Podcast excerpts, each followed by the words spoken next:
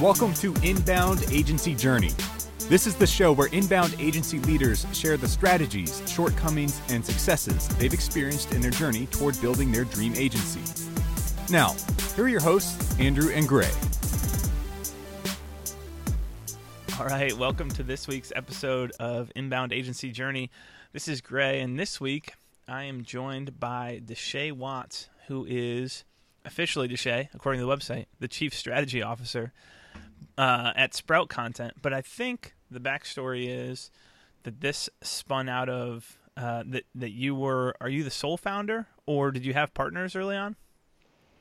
Yeah, so I, I started a content development company initially by myself, and I did that for about eight months, and then I brought on my business partner, who's still with me, uh, Debbie Williams. So oh, that's a, awesome.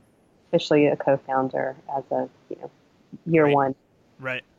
Well, I'm excited to have you on the podcast. I Appreciate you making time to uh, to jump on with me here today. As so, when did you and Debbie start uh, Sprout Content, or or the the first iteration of it? The first iteration. Um, we can kind of skip the first iteration. It was uh, it, was, it was trial. Um, but Debbie and I started Sprout Content uh, 2008, so nearly 10 years ago. Wow, that's awesome. And has the I guess how is the focus whether it has shifted or hasn't shifted have you had the obviously if, was that the name at the beginning too i guess that's maybe the first question before i get too far ahead of myself has it been yeah. sprout content you know it was actually a really bad name uh, before that it was called watts writing studio and it was more of a i was just doing more freelance content development while i was still working at another job so um, it was just one of those quick. I basically registered an LLC and threw it out right, there. Right. A lot of thought behind it. So yeah, Sprout Content. When we really got together and thought about what we were doing and decided we wanted to participate in the content space, that's that's where the name came from.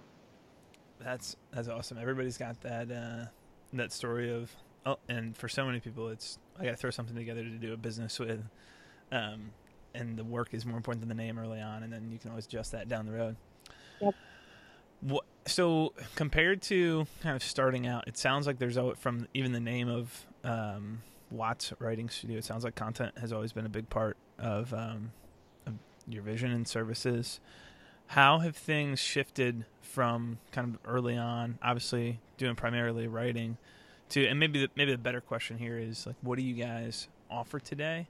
Or obviously, uh, you're a HubSpot partner agency. You do inbound marketing. Um, but is it largely still is content still at the core of everything? Is it a lot of producing content, or is it um, you know have, has that kind of veered out into more of the technical side of things? And a lot of people have added website development or video production or whatever other services. And what's the service uh, package or the service offerings that you guys have now? Yeah, so I, I think it's kind of interesting how the whole content space has evolved. Um, when we first started, really the way it all started is I used to be a project manager for a web development company, and the piece that was always missing from every web project was the content. So, you know, you have this beautiful design and then you're ready to go. The client's ready to go and they're like, well, what do we put on the about page? So I come from a PR background, so I would just write the content. And this is 10 plus years ago, so it was baby, baby of uh, getting all that going and um, just kind of saw a gap in how there was a, a, gap between content and design. So that's where really how the foundation got started. And then by about 2008, nine, you know, there started to be discussion around content. Um, not sure if you know Joe Pulizzi with content marketing, mm-hmm. but you know, he started this the movement of content marketing, and we we're like, well, that's what we're doing. I mean, we're creating content for websites. We're start. We were just starting to blog a little bit, just starting to investigate social, and just thought that that was the way that this was going. And con- the term content marketing made so much sense. So we got involved with his organization and met him. And the first time we met Joe, it was like we, I remember we drove to Atlanta from Pensacola, Florida, just a five hour drive, and went to this meetup group that literally had like 10 people there. uh, and him explaining what content marketing was. Um, and so we, we got in pretty early on the content marketing uh, theme, and we still rank on page one for content marketing agency because we had such an early, adopt, we were really early adopters on that. So we were a quote content marketing agency for about four years, and then what started happening is people were like, "Yeah, we understand content marketing, but how do you prove results?" And that's when we started to look at a, a way to show that all of the content we're developing actually helps the bottom line, and that's where the HubSpot relationship came in. So HubSpot really allowed us to kind of come full circle with not only does content sound good, and um, it's also meeting your needs of driving traffic and bringing in leads. So um, we're still in that.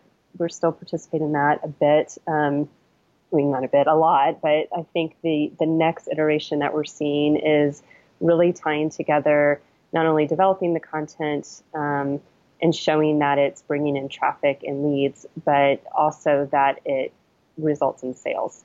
So that sales enablement piece is kind of the the current slash future of where um, the content I, I, think is going. Right. That make that makes a lot of sense, and that's something that's kind of been a recurring theme here recently.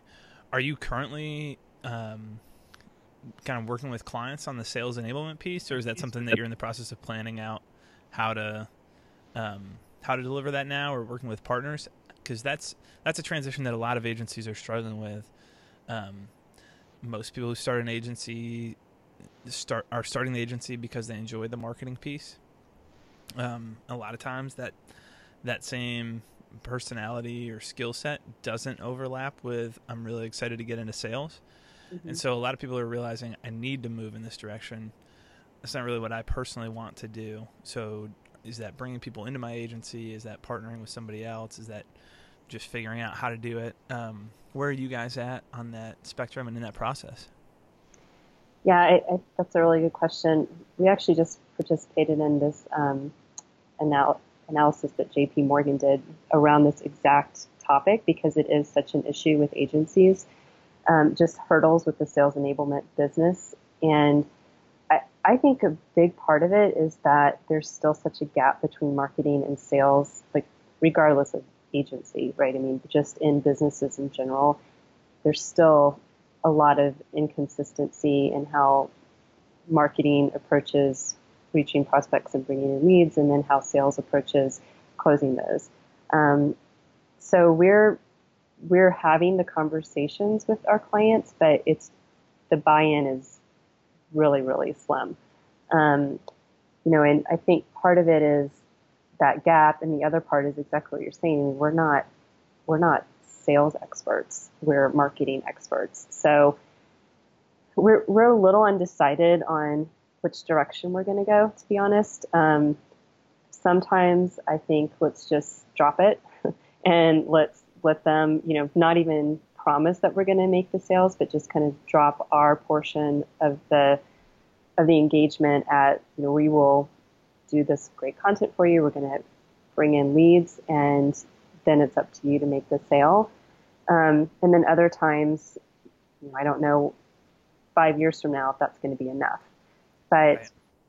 it is definitely a challenge. And, you know, a couple of our clients, they even have, so this is just one example. Like we had one of our clients, they do um, really large screen kind of AV type of um, equipment and services. And I'm talking like really big, like for airports and for um, car manufacturers and that sort of thing. Mm-hmm. So we we got a lead in from them. I say we because we developed a blog post, we promoted it in social.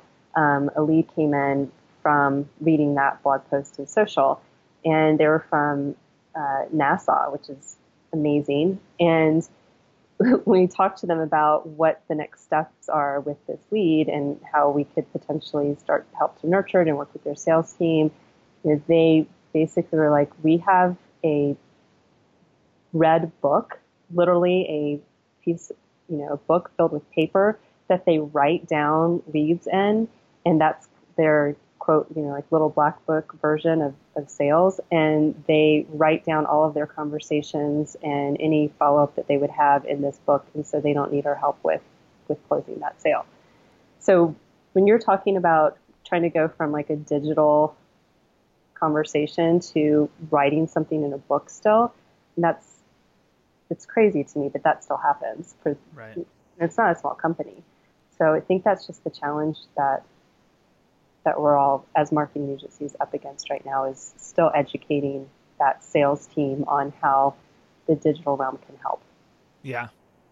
Well, I think that you hit the nail on the head when you said just the buy-in piece. You, getting people to buy into the whole idea of this is huge, and that kind of has to come before everything else. The I guess the openness to change is the predecessor to actually making the change. But also, so much of what you just shared, I'm sure that's resonating with people, and that is just like a complete echo of what I've heard in so many conversations with agency owners talking about inbound sales and going down that route and tying the marketing and sales piece together all under one umbrella is just it's kind of like a, a daily process of wow it would be way easier if we just kept doing what we're doing.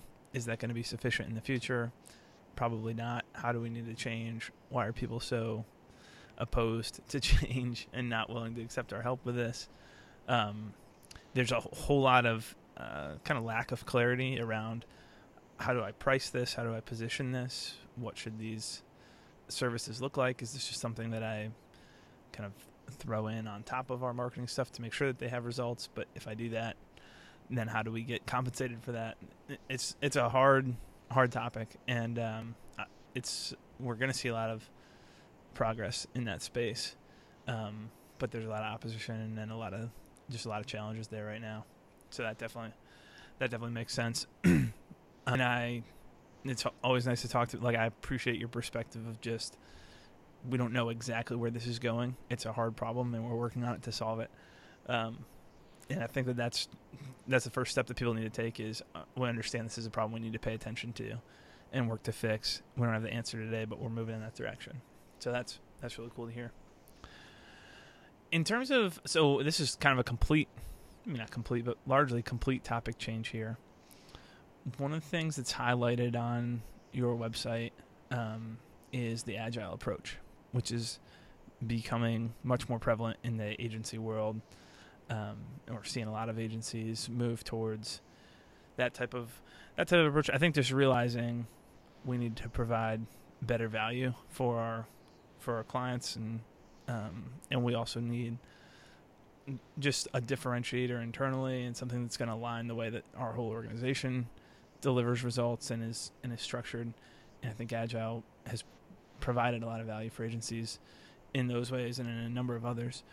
But can you kind of tell us um, maybe the place to start is what prompted the, the transition to agile, what that means for you, um, and then I'm sure I'm, I've got a couple follow up questions around how you guys are doing that right now, and especially with the with the team structure and in the content space.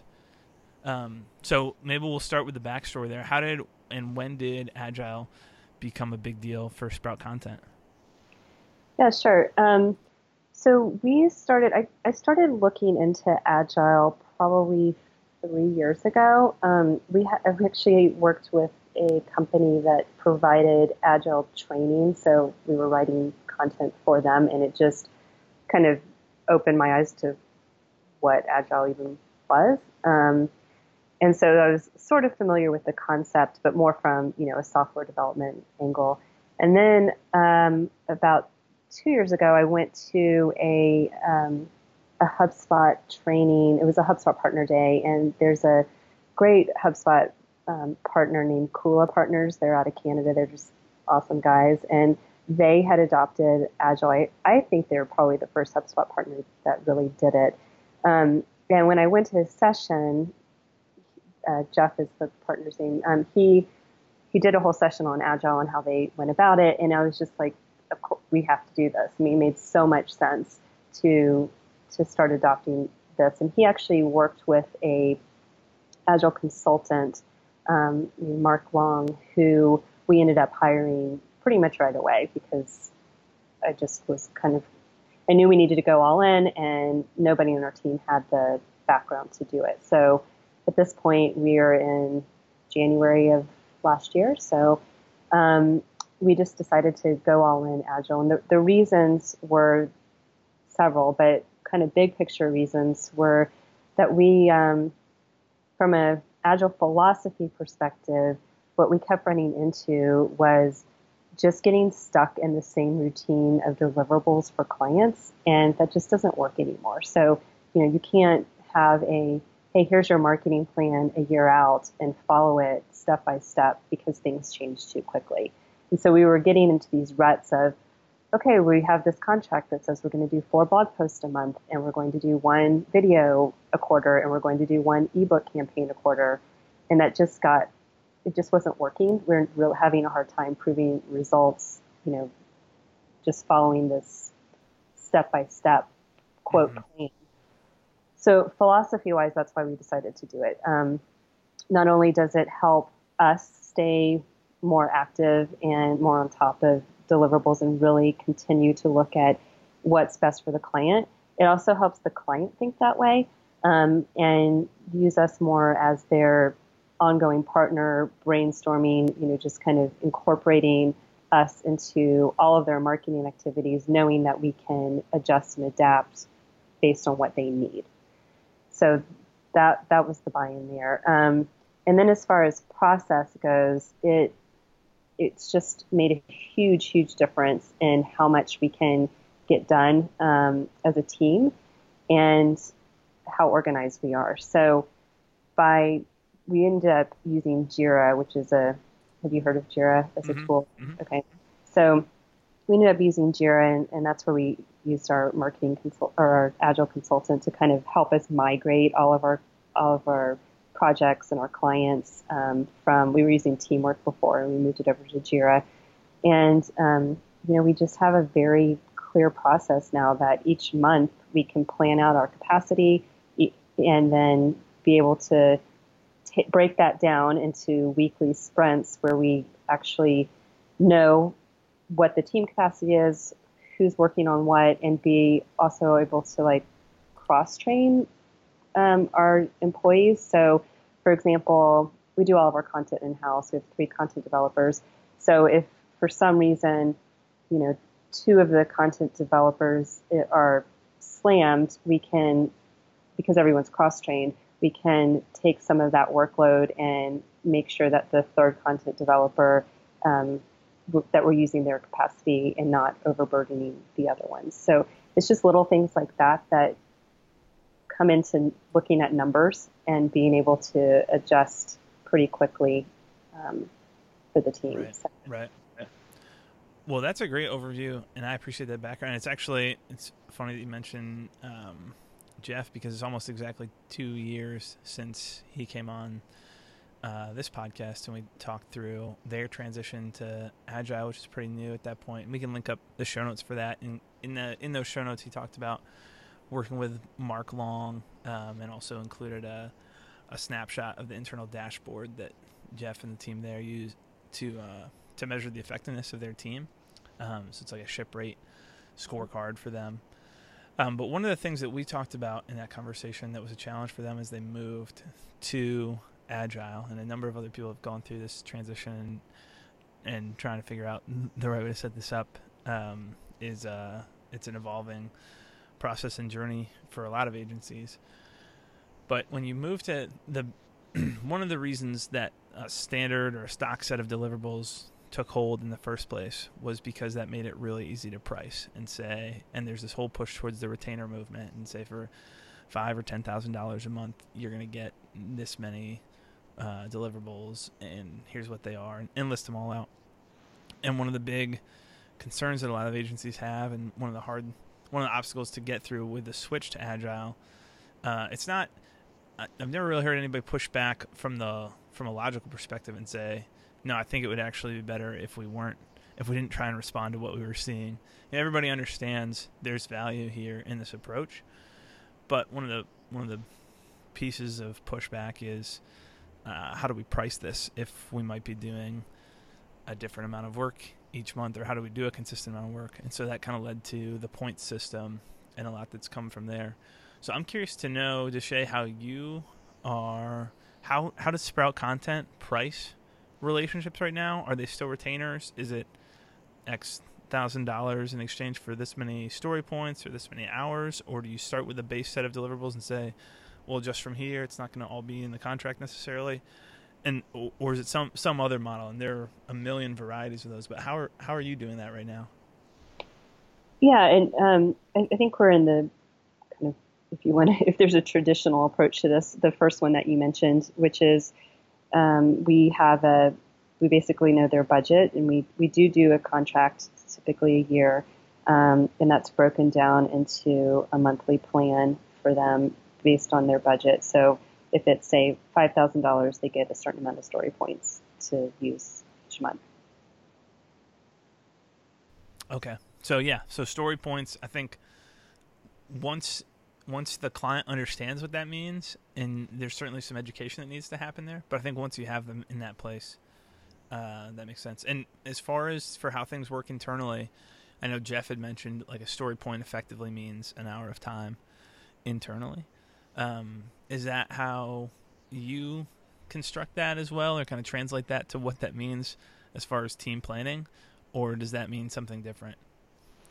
Um, we're when we first started, that's how we went about it. We're actually trying to move to more of the value points pricing. So whether it re- instead of it just being quote an hour person's time, it's more of the time for the whole team to complete something. Um, instead of breaking down per hour, it's more like uh, quarter day, half day, full day. So, okay. you know, it gets it gets a little gray when we start looking at it that way, but I, it does make. I think for pricing, it's gonna it's gonna be better going forward. But we're just now starting to look at that. Um, we just needed a, about a year to get our processes together first. And right. uh, from a client end, you know, really every single one of our clients, when we made the transition, they were totally on board with it. Um, the way that we, you know, we did actual presentations to them and and reconciled their contracts and explained how this would be better for them. Every single one, except for one client, um, was totally on board. So one out of let's say 16, 17 clients, they were like, "That sounds great." So um, I think that they really appreciate having a little more flexibility, and of course they get buy-in into what strategy we're recommending each month, and that that um, they seem to enjoy that. And in the sales process, we obviously talk about how we're agile and how it benefits them, and um, they usually come into the relationship excited about the opportunity to switch things around as needed.